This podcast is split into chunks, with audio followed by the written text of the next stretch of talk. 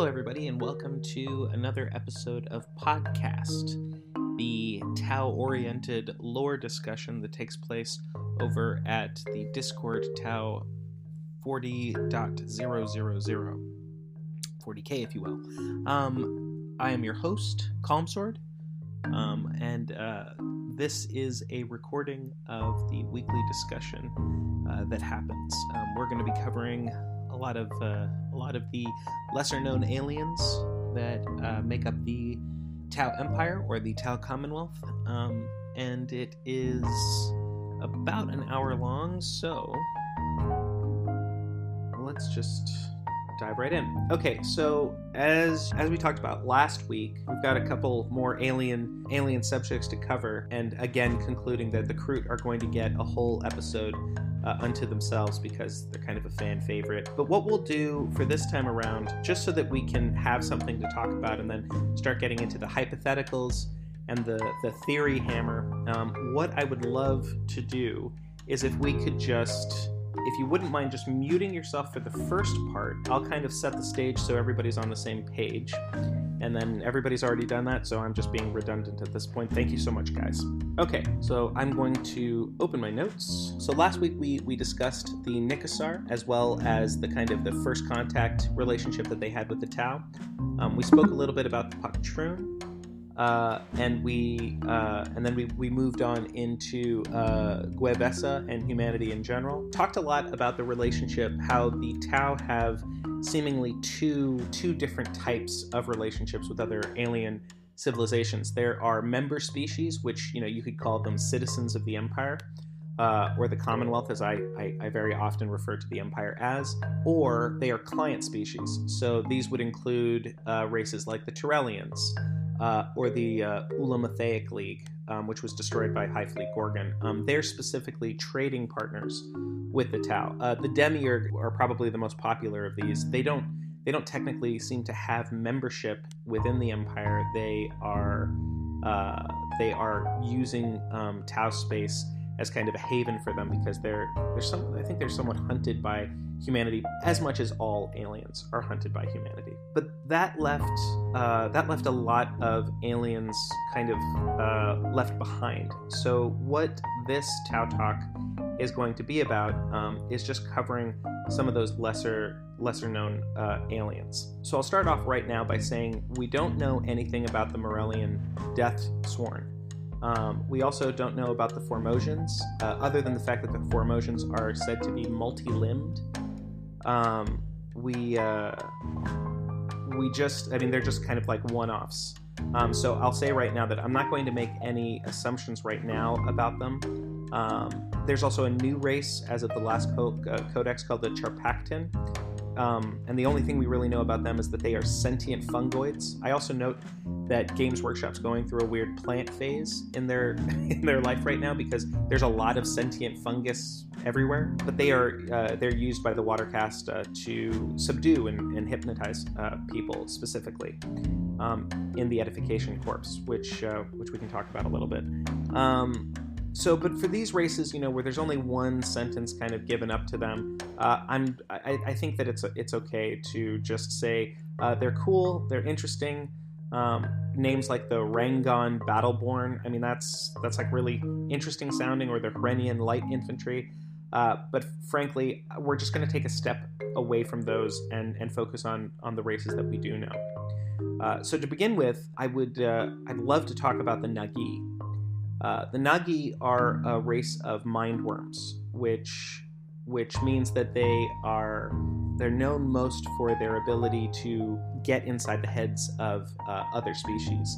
They are small. Um, they are uh, they're they're able to be uh, carried by by Tau and uh, and other members of uh, Tau society, where they serve as um, advisors. But they their their first contact relationship with Tau is really interesting because Tau really. Uh, oh, hello. So so we're just talking about the Nagi mindworms. They they originate from a planet called Shagalud. The first contact situation with them is that they actually went to war with the Tau, and the Tau uh, regarded them as kind of uh, extremely dangerous. Um, and there and there and the and there was a series of uh, really violent conflicts.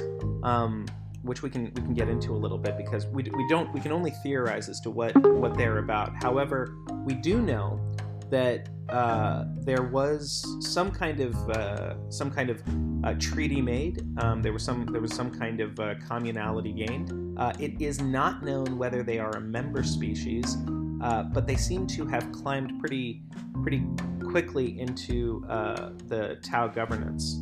so a little bit like the Demiurg, where the Demiurg gave ion technology. Um, uh, but don't but but we don't know if they're technically as close to uh, Tau cultures, let's say the Kroot or the Vespid, which are specifically called out as being uh, very much intertwined uh, with the caste system and space. So the Nagi, some things to know about them, uh, and then we'll we'll open up for a little bit of discussion uh, before we move on to the next race. the Nagi are have an ability called where, where they basically um, can go in directly into uh, an alien's mind uh, called mind ripping. Um, and this is it sounds extremely violent. Uh, it sounds like it is both dangerous for the Nagi who exist in, in colonies when they do this. So, so theoretically, hundreds, uh, dozens to hundreds, or maybe even thousands of of these uh, these snake-like creatures, um, all working together to try to break someone's mind. Uh, the only example that we have of this shows up in the uh, the Damocles anthology, where a space marine has been captured, and a Nagi uh, collective is attempting to break him. But because he's a space marine, obviously he's got uh, mind wards and, and, and his own uh, his own mental capacity to resist uh, being uh, having his, his thoughts invaded. And the backlash of him resisting the Nagi is that is that they is, is that hundreds of them die, which is a really interesting way of thinking about it because the Nagi who is reporting um, theoretically to the Tau uh, about this, uh, about what's going on, is very kind of casual uh, about the loss of hundreds of his of his kin.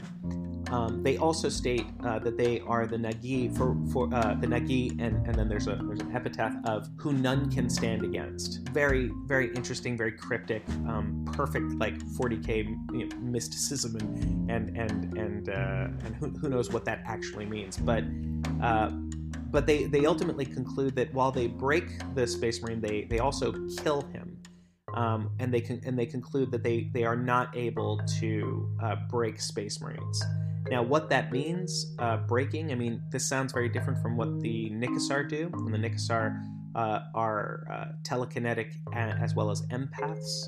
Um, so it seems like the Nagi are like a step in the more of a human direction, where they they don't they don't try to negotiate the way into your mind or trick their way into your mind. They actually just kind of use a bulldozer. Cool things about the Nagi is that we uh, that they they are seen uh, in containment units. Uh, it should be noted that they are uh, allergic or, or that the, the, the regular atmosphere that most species breathe is toxic to them, so they need to have their own containment units. Uh, they do serve as advisors to ethereals, which you know one would think that's you know you have you have something that can mind rip you. um, you're giving it to your leadership caste Again, just another for me that's another sign uh, of uh, of the the greater good actually being something that people get on board with rather than it being forced upon people. Um, and the ethereals have this you know really really high levels of naivete and hubris that they would they just I think that they think that they've convinced the Nagi that their way is the best way and so now they invite them in you know onto backpacks basically but there is also a Nagi that is seen on a Gue'vesa O. Um, now this is the only example that I've been able to find uh, find of a high-ranking uh, Gue'vesa, that's a human helper, um, in the form of Va- uh, Vadim. Um, and he is a former inquisitor that was, uh, you know, either abandoned. We don't know his backstory. Um, he shows up in two stories, I believe. One of them being uh, Broken Sword, which is my favorite short story uh, regarding the Tau. Um, but he he you know he pilots a battle suit um, he's very active in the kind of Cold War espionage uh, conflict that hap- that's happening between the Imperium and the uh, and the Commonwealth um, that reaches really really high, really interesting moments uh, in the interim between the Damocles Gulf Crusade and the Third Sphere expansion. It's about 200 years, and Vadim is has one of these Nagi uh, containment units, which another Gue'vesa actually comments on that is kind of worried like you know, what's that about, dude? And and to which the guy's response is like, what's your problem? Like this makes all the sense in the world. Again, adding a little bit of mystery that you know, is it mind control? Is it is it altruism? Who knows? The more vague, I think, the better in regards to 40k. So that's that's the Nagi, and and although we don't we don't see them on the tabletop um, they are making the, the, I think they're making their way into more and more stories. Um, so we can probably expect to see them, uh, hopefully in the in the next codex and in, in, more Black Library books. So at this point, before we move on to another race, uh, I, I, invite everybody to unmute, or if you have uh, thoughts, uh, tell you what. Actually, before we we unmute, why don't I catch up with the text? Uh, is there some art on the Nagi? Biotic says uh, no, there's not. Um, uh, these are these conversions are by a brilliant 40k uh, uh, hobbyist uh, named Tail. He he's actually the the owner and originator of Advanced Tau Tactica. These models are taken from something else. I don't think the Nagi get this big. the Nagi have only ever been described as something you know something that you could wear. So for me, that, that means like a snake. You know, like maybe like a a garden snake or something like that. No, not official. It, it, it's super cool. It's super cool. Um, we can move on uh, to the next race. Unless, oh, did somebody unmute? Hello. Yeah, sorry. Uh, I was asking. I was wondering because I saw some another art while searching for this, and apparently it's a race called the Sylph. Um, that's interesting. I've never, I've never heard of the what. There is a race called the Slith the Slith, yeah, the Slith. Sorry, yes, yes, yes. Yeah, yeah, yeah. Um, okay, the Slith are uh, are a super cool race. Um, they're a mercenary species.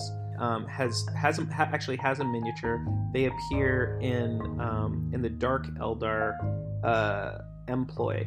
Um, they're they're super cool. I can actually I can actually pick up um, a image of them. It'll probably oh some you, you already beat me to it. Yeah, these are the Slith. The Slith are super cool um, in that they are effectively they kind of I think that they kind of worship Slanesh, Slaanesh, or they have some kind of relationship with Slaanesh, or they're just really interested in pleasure cults and pleasure in 40k, and invariably ends with like you know needles under your fingernails because you know that makes sense. yeah, I like to slither in. Yeah, yeah, right, right. Uh, uh, sorry. I couldn't help myself. no worries, no worries. Yeah, but these are the Slith. There is no evidence of the Slith actually working with any other race other than the Dark Eldar. Uh, so, but there is also, but there is instances where they're operating by themselves. Uh, really interesting about the Slith, just on a on an alien note, they uh, they have been noted in the most recent Xenologist book as uh, as commanding Dark Eldar, like like giving orders to Dark Eldar, which I find yeah, which I don't know if that's a that, that was just a one-off, but that that that implies that implies a lot. Um, yeah, it does actually. Yeah, yeah.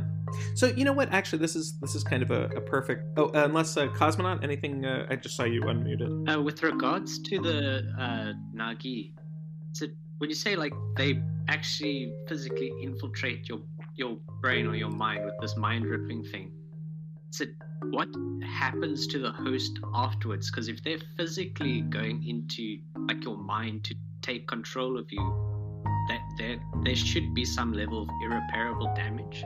And how long can they even stay there? Sure, sure. So I think that this is a this is an interesting uh, hypothetical. So so the so the Nagi um, again remember that the Tau when they initially uh, encounter the Nagi uh, there, are extremely vicious battles um, that are fought.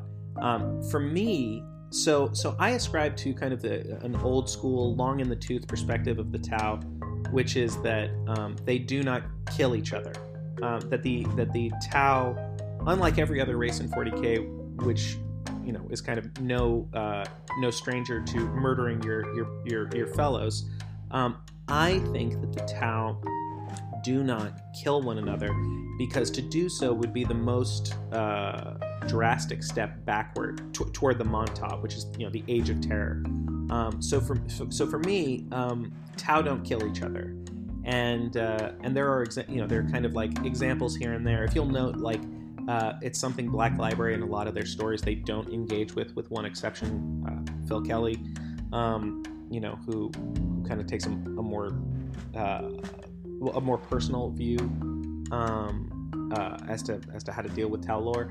Uh, but um, for me, I would say that the that most likely what happened is that the Nagi in their in their opening conflict with the Tau probably probably connected with Tau, took over their minds, and then um, you know, and then and then possibly got them to kill each other, uh, or, or or kill or kill the non-infected uh, Tau, you know, explorers or, or, or envoys or whatever, and might have been viewed as like a parasite rather than an actual sentient race. Um, I think that the, the Nagi are, are kind of from a classic age of sci-fi. You have some kind of alien parasite that takes over your body and makes you do things, except given a Tau twist, which is instead of exterminating them, which is what most people in sci-fi universes do, um, you know, you, you, you, parasite me, I, I exterminate you. Um, the Tau seem to have offered them a place, uh, at least some kind of, uh, at least some kind of uh, uh, uh membership uh, within within their society. So this goes along the lines of like Tau artificial intelligence, because they, I do consider them a, like kind of a member or client race so to answer your question, Cosmonaut, I, I, would I would say that if the Nagi do physically take over people's uh, minds and bodies, I most likely, um, if they're removed, it's a little bit maybe it's a little bit like Alien and the Facehuggers. Like I do think that you, you can't be used for anything else after that, uh, depending depending on, on the extremity of the uh, of the uh, of it overtaking your your faculties. There is probably downside, like if anything wanders into some somebody else's brain, not okay. Yeah, right. Especially considering it's mind ripping and it killed the space marine, it must be something quite drastic if you just try to take someone over that it could kill them. Like nothing too problematic. Huh? so, um, so yeah. It seems like seems like a very bad uh, uh, bar cocktail. Like, what would you have? I'll have the mind rip, please. What's that snake in the in the in the beverage? Don't worry about it. cool. So, so I think uh, if anybody has any other uh, questions or, or thoughts about the Nagi, uh, I'd actually love to move on to the Loxatl. Um, everybody, everybody good with Nagi? Great. Okay. So the Loxatl are are relatively new uh, as a client race to the Tau. Um, they were first uh, created by, I believe, by Dan Abnett in the Gaunt's Ghost series, and the Loxatl are are uh, they're they're quadrupeds, so they, they move on all fours.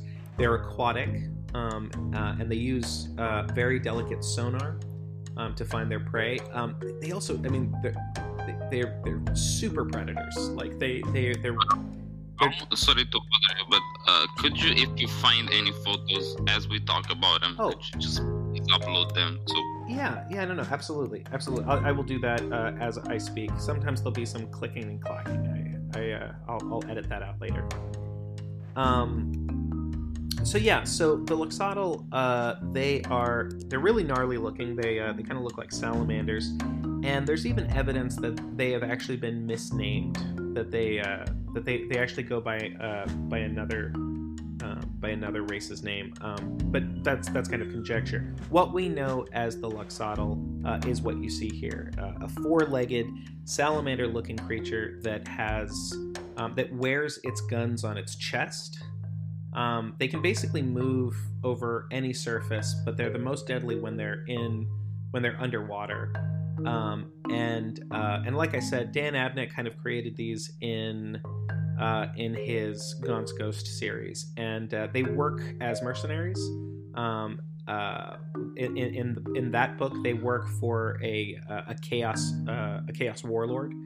Um, but but very recently in some in uh, in some Tau lore, they they're also they're also um, working as as mercenaries for the Tau. Um, and this this this kind of it enters in kind of an interesting uh, what if scenario where we, we do know that these guys are are extremely lethal. Um, we know that they they're very good at killing humans, um, and perhaps this is indicative. I, I might I'm probably looking into this too much, But if you look at a lot of the races that the Tau are starting to employ, they are way more vicious. Like like we regard the Kroot, for example, as these kind of noble, uh, tribal uh, warriors that um, you know, yes, they're cannibals, but they only eat the strongest. You know, there's there's kind of like a predator like uh, relationship in terms of how we you know they're neat, right? They're cool. Um, but they talk, you know, they can they, they can speak Gothic. They can they can they can talk to they, they can you, you can you can you can talk to them and and, and, and negotiate with them. Um, as we as we start looking at races like the Loxatl, the Loxatl seem to be like a step in a in a more lethal direction where perhaps the Tau are realizing they need to start hiring uh, more and more lethal uh, beings uh, in order to continue their their uh, their progress into the third, fourth, and fifth. Well, third and fifth sphere. Um, we'll talk about the fourth sphere at some point. Um, so the Loxatl um, uh, are mercenaries. Um, we don't have any indication that they have uh, they have a home world. Um, uh, that uh, and since they they're both in the Hive Tempestus, um, as well as the uh, as well as the Ultima Segmentum, implies that that very much like the Nicassar or the Kroot, they're actually much further afield. That they're they're they're they've expanded through, kind of throughout the galaxy.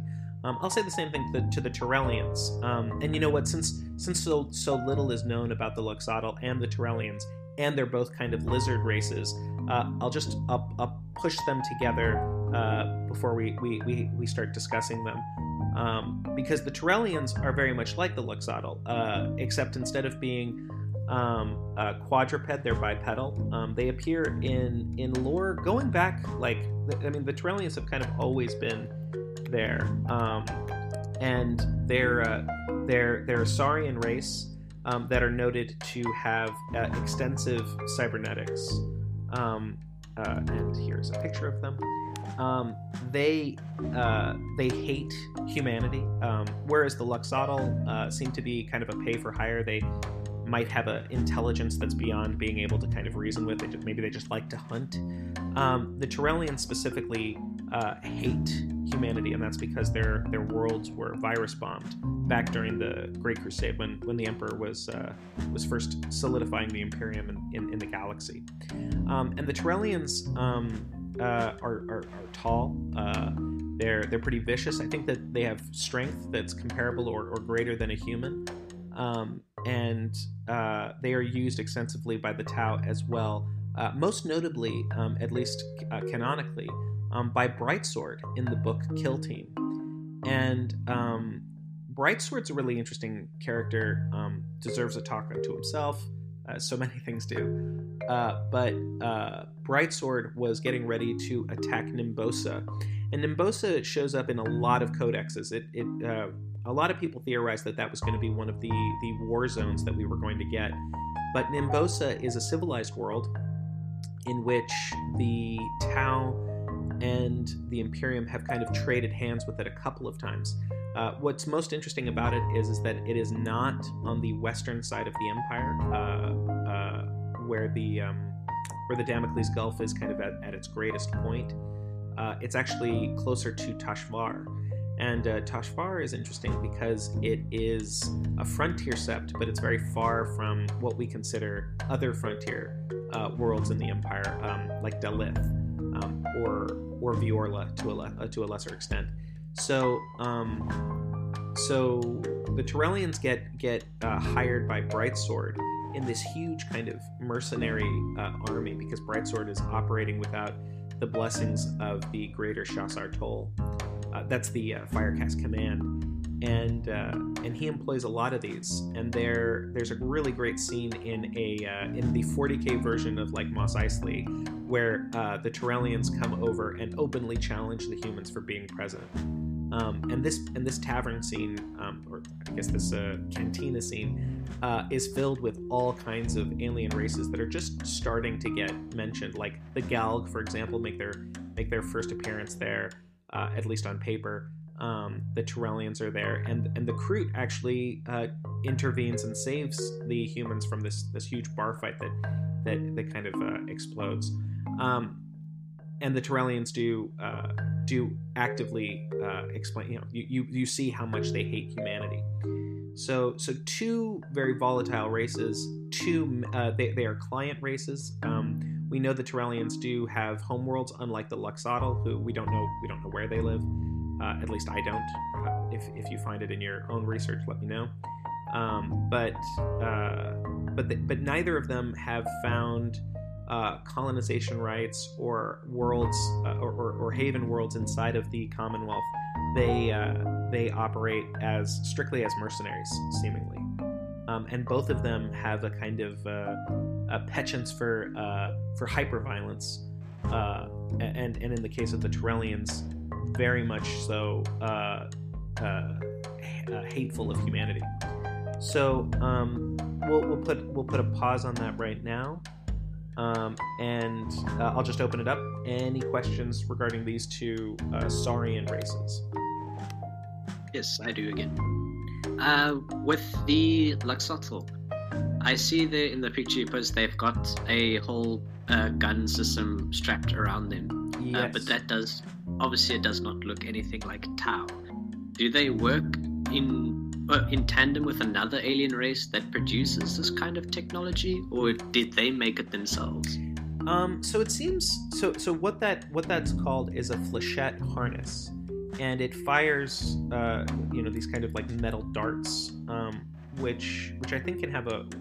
I'm just hypothesizing because I can't remember it exactly, but I think can have uh, variety as to what kind of ammunition that they shoot. Um, when they are uh, described by Gaunt, this doesn't seem to be this doesn't seem to be like uh, it's it, it I, I would I would assume that the Loxatl have technology and they and and this uh, this flechette harness is something that they've created. Um, but you bring up an interesting point, Cosmonaut, in that um, it seems like the big distinction between member races and uh, and client races is that client races don't get access to uh, Tau weaponry or Tau technology, at, at, least not on a mass level. Um, perhaps like drones, you know, or or, uh, or or some kind of some kind of augmentation to uh, to their society, to, or uh, not their society, but maybe to them individually. Um, but it doesn't. Se- but it doesn't seem on a on a species wide level that the Tau invite client races to enjoy like the more advanced levels of technology that the Tau use. I do think the Tau use that as both a carrot and kind of a stick. Um, that that it you know is supposed to is supposed to lure you into more and more dealings with them, and then possibly potentially membership. Uh, but mercenaries are not given uh, like pulse rifles, for example. Um, mercenaries have their own uh, gadgets and, and, tech that they use. Um, yeah, yeah. Did that answer your question, Cosmonaut? And by the way, is everybody liking this system? It's a, it's a little bit more formal than last time, um, but yeah, yeah, I'm particularly enjoying it. It adds some nice structure. Yeah, it's like your own private podcast. I like it. cool. It's a choose your own adventure. if you have any, uh, if you have any uh, questions or things, uh, I don't want to get, any, I don't want to lose anybody, so you can just post it in the text, and I'll, I'll check it after that. But but that I think that that puts puts a cap on the Loxatl and the Tarellians. Uh, I would uh, let's let's move on to the Brech, uh, Brachyura or Brachyura. I, I don't know how to say it, but uh, uh, they're they're super cool. So something so something to know about these guys. Again, not sure if they're a client species. Not sure if they are uh, a member species. But it seems like you know when when we think about clients and we think about member races, it's good to it's good to find where they fit in. Um, so the Kroot, for example, they fit really well with the Firecast, as do the uh, as do as do the Vespid. Um, but the Brachyura are, are are interesting because it doesn't seem like they have any military application. Um, uh, whereas like the Nicassar, for example, uh, the, the, they'll they'll uh, they're they're kind of part of the exploration uh, part of the aircast, um, but they are able to they are able to defend themselves.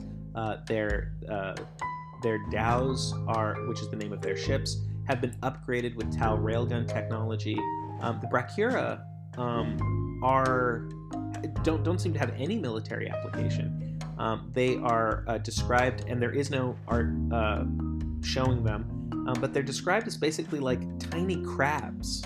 Um, uh, I don't know how small tiny is, but but it seems like what their knack is in the Commonwealth is that they they build um, Earth caste plasma generators, um, which is which is also interesting to note that the Tau seem to regard plasma generators as like the way that they they generate uh, power.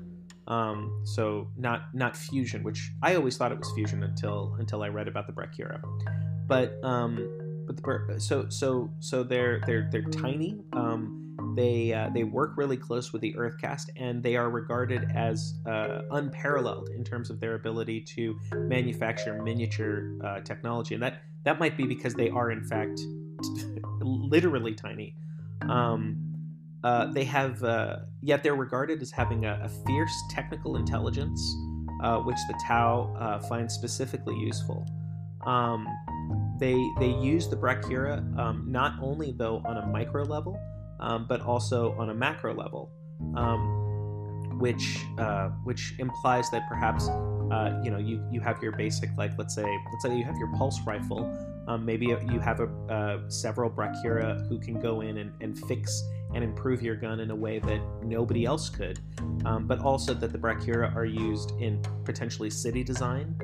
Um, uh, and uh, and we know that that is extremely important for the Tau because as they expand outward um, in the third sphere, and the third sphere is is the most aggressive uh, sphere of expansion in, in, in Tau history. Um, it's really important to note that that the third sphere, unlike the second or the first uh, or the latter fourth and fifth, uh, they are aggressively moving into uh, systems held by the Imperium. Um, it's very, if we were thinking about this from a historical perspective, uh, the the Damocles Gulf Crusade uh, very much uh, influenced um, influenced the Tau, and that 200 250 years later, the Tau kind of generate their own crusade, but they do it in their way, um, rather than just kind of like smashing through and trying to try to knock out as many worlds as possible. Uh, they do it in in multi stages where they're colonizing uh, they're they're convincing people to join them diplomatically, and in very specific uh, arenas, they are actively uh, engaging in combat, um, which which which reaches its apex at Agrellan, where an actual hive planet falls. Um, but we can talk about that later. Um, so the Brachyura would might have been might have been a race that they that was encountered uh, sometime during the second uh, sphere, um, and perhaps perhaps a little bit more of a novelty race because we never heard of them before. But they get brought up uh, during the third sphere, and perhaps that's because they're taking a they're taking a, a larger role, really front and center, um, as they uh, as they as they improve Earth caste technology. And Earth caste, by the way, is, is one of the castes that is is probably uh, after after the Ethereals. I think the Earth caste is one of the most mercurial, and, uh, and we don't know. We, really should know more about what they do. The Air caste is is is obviously interesting, and, and we don't have a lot of info on them. But the Earth caste does so much, and is regarded as the largest caste. So for them to for them to adopt the Brachyura as as kind of their one of their client races, um, it really opens up for a lot of narrative. Um, especially because, um, and I'll close with the Brachyura, that they're actually allowed to you you know they use these tiny tools which is by the way in my mind like a bunch of little crabs using like micro welders it just makes me giggle um, but they uh, they they allow them to work on tau battlesuit technology and battlesuit technology is um, is is probably the most prohibitive uh, element of Tau, uh, the the Tau war machine. Um, it's it's it's regarded as not just a a weapon. It, it's not it's not just something you you know you hop into. Um, it is called the uh, the mantle of heroes, and it holds a really it, holds a big um, a big cultural uh, importance for the Tau, seemingly of all the castes. Um, and and so to allow an alien race to have access to them, uh, and then even more so improve upon them, uh, gives really special insight into how the um, how, how the Earth caste uh, holds these these uh, these aliens in in, uh, in a special uh, in a special place. Um, so yeah, I'll uh, I'll stop uh, here at the Brachyura, and, and unfortunately, we don't know we don't know anything more than that. Um, uh, but I hope we do in the future. Uh, any uh, anybody want to bring up the Brachyura at all? Cool. So um, so moving on, uh, we have we have a, a race called the Greet, G R E E T. Again, sorry, no artwork. Um, but this one's a quick one. They're aquatic. Uh, they're an invertebrate species, so potentially they're like lobsters. Um, and uh, and while they don't, uh, while they they're they're uh, it's unclear again if they're a member species or not, but uh, they are they're known as extremely um, uh, extremely intelligent hydroponic farmers, um, which which the Tau use, and, and and that's what we know about them. Um, there's uh, there's the Galg, of course, which are these kind of multi-limbed tentacled creatures, um, and I think it's worth worthy. Let me just see if uh, there's an image of them. So for years, for years, I've been arguing with other Tau enthusiasts that the uh, the Galg are not in fact toads or frogs, um, uh, and it I don't know how that that started, but oh sorry. Is there a picture? There is a picture. I'm just pulling it up right now. Uh, that is a galg right there. So, So so basically, it's an elder horror. yeah, apparently they're super friendly, um, and uh, they are pretty widespread. Um, they uh, they they've been seen in the galaxy uh, beyond uh, Sept space. Um, and what's what's kind of cool about them is that they actually had a they actually had a, a pretty idyllic and peaceful world. Um, and and when they encountered the Tau, uh, the I, guess the Tau kind of they really willingly joined the Tau um, as and, and like kind of got really excited about the notion of going to war. And there's notes uh, in the book Xenologist that, that kind of imply that they might also be a little bit like they're a little bit pleasure seeking um, and that maybe they, they got bored with peace. And so uh, an opportunity to join uh, to kind of sign up with the tau allowed them to uh, engage in kind of the hedonism of war. Um, they're, they're, they're, they're super interesting. Um, but they've been but they've been around for a while. Um, again unclear if they're a member race or if they're just mercenaries. They are one of the races that was introduced in the book kill team uh, where they're described as as t- tentacled creatures. Um, I think the Galg are super cool, and uh, my putty sculpting t- uh, uh, abilities are not uh, are not that advanced. So I'm super excited to be able to just make a blob and uh, and run with it. Um, I think the Galg are, are really cool. Um, so so yeah, so so going into the kind of the final couple of races that we know. Um, uh, we have the Geatrix, uh, which are regarded as being ethereal aliens um, and void-faring. It's a, it's unfortunate that they use the word ethereal uh, to describe them because that makes you think of the ethereals. Um, but the Geatrix might be might be ghost-like or or energy beings, um, which is kind of cool. Um, and then uh, and then we have the Anthrazods, um, and the Anthrazods are are might actually be a member race, but but or, or don't have the faculties to become a member race. They're the, the Tau, generally speaking, really hold intelligence in a, in a high place. Uh, it's one of the reasons why uh, I have hypothesized why they're voluntarily uh, vegetarian, um, because the the uh, or, as well as why they don't uh, the Tau, which can commit exterminatus, choose not to. Um, life, especially intelligent life, holds to be you know holds holds a special place uh, for for the uh, for the Tau. Um, but the but the Anthrazods are consistently regarded as dim-witted, um, and the Tau use them for specifically asteroid mining. Um, they are noted uh, as to work. Uh, that it is noted that they work with the Demiurg as well as the Earth caste. Uh, again, kind of unusual because the Demiurg, who are specifically not a member species, um, but they're they're allowed to kind of at least give commands or or or uh, have some kind of influence over the Anthrazods. Um, uh, when they when they are directed by the Demiurg or the Earth caste, it, it is said that the Anthrazods can build uh, city structures uh, as well as uh, support structures such as uh, traversal tunnels and things like that, like no one else. And that's an interesting thing to think about. Um, dim-witted, usually, you know, you kind of imagine maybe like an ogre-like creature. Um, but um, but they they apparently build cities like like uh, and city structures like uh, like nobody else. A little bit like the opposite of maybe the Brachyura. Um, so an interesting race. No, uh, there's no artwork about them at all, uh, and I'm sorry for that. Um, and I think that that brings us to that brings us to the end of what we know as what we know uh, about the aliens. There, there are a few more. I, I did mention the Formosians, um, which joined the Empire about a, a, thousand years ago, and the and the Thra- uh, what is it called? Thraxians. Um, yeah, the Thraxians, which are, are regarded as being multi-limbed and chitin covered, so maybe some kind of bug race. Um, no artwork, sorry.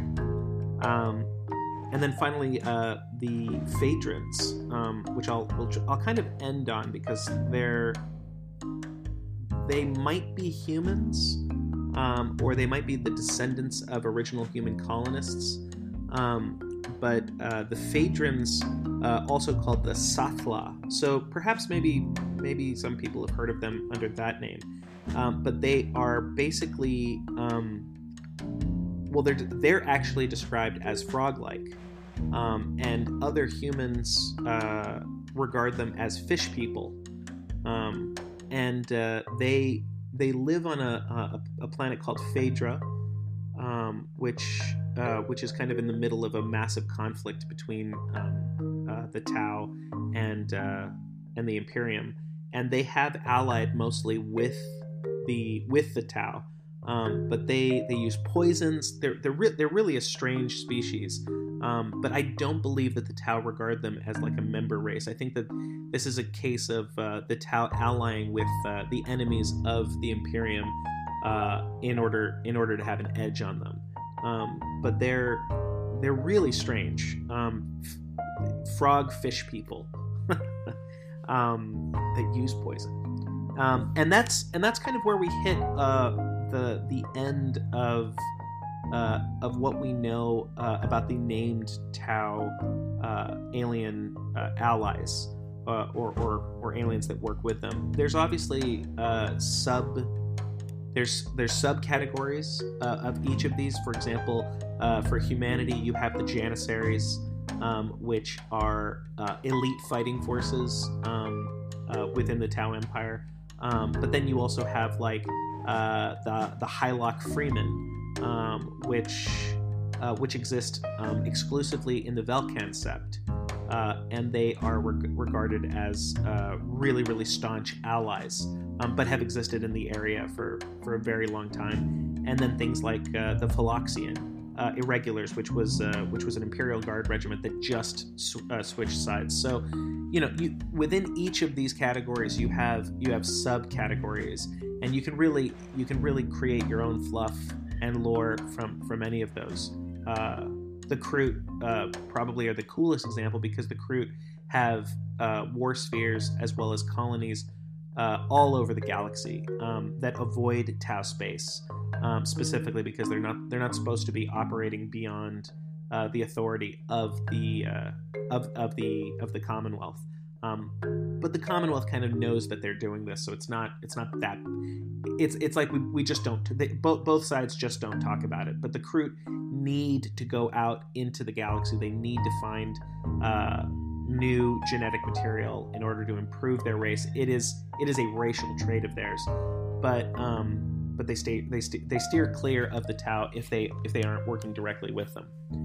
So um, so now that now that we have kind of like a full list of what of what represents the this Commonwealth, um, I think that uh, for next week's conversation, uh, we'll really dive into the septs uh, as well as the the caste system itself.